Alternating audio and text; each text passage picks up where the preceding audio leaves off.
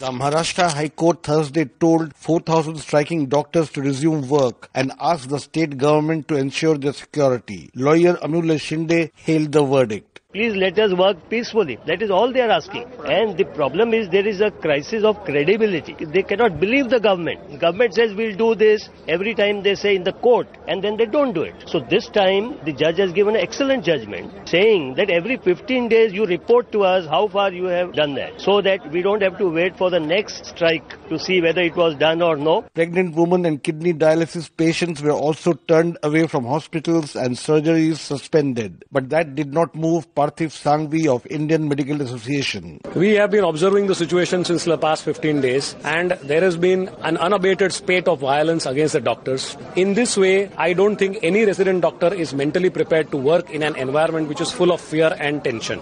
In order to support these resident doctors, we at Indian Medical Association, a representation of 40,000 member doctors across the state of Maharashtra, have today decided to go on an indefinite strike for these resident doctors till their demands are not met, and that is provision of adequate security. In Delhi, 20,000 doctors walked away from medical wards on Thursday, and those who manned emergency services came in battle gear, explained physician Mohit Gupta. They are giving an indication to the whole public that doctors are not secure, they are not provided with the security. So if judiciary says this type of things, then we have to find out some solution. And the solution we are trying is that we will provide helmets to all our residents so that at least they can save their heads. It may not be a good day to fall ill in Maharashtra, and worse still in Delhi, where this weekend could see a medical crisis unfolding. For Newsbreak, this is Rana Sen reporting from New Delhi.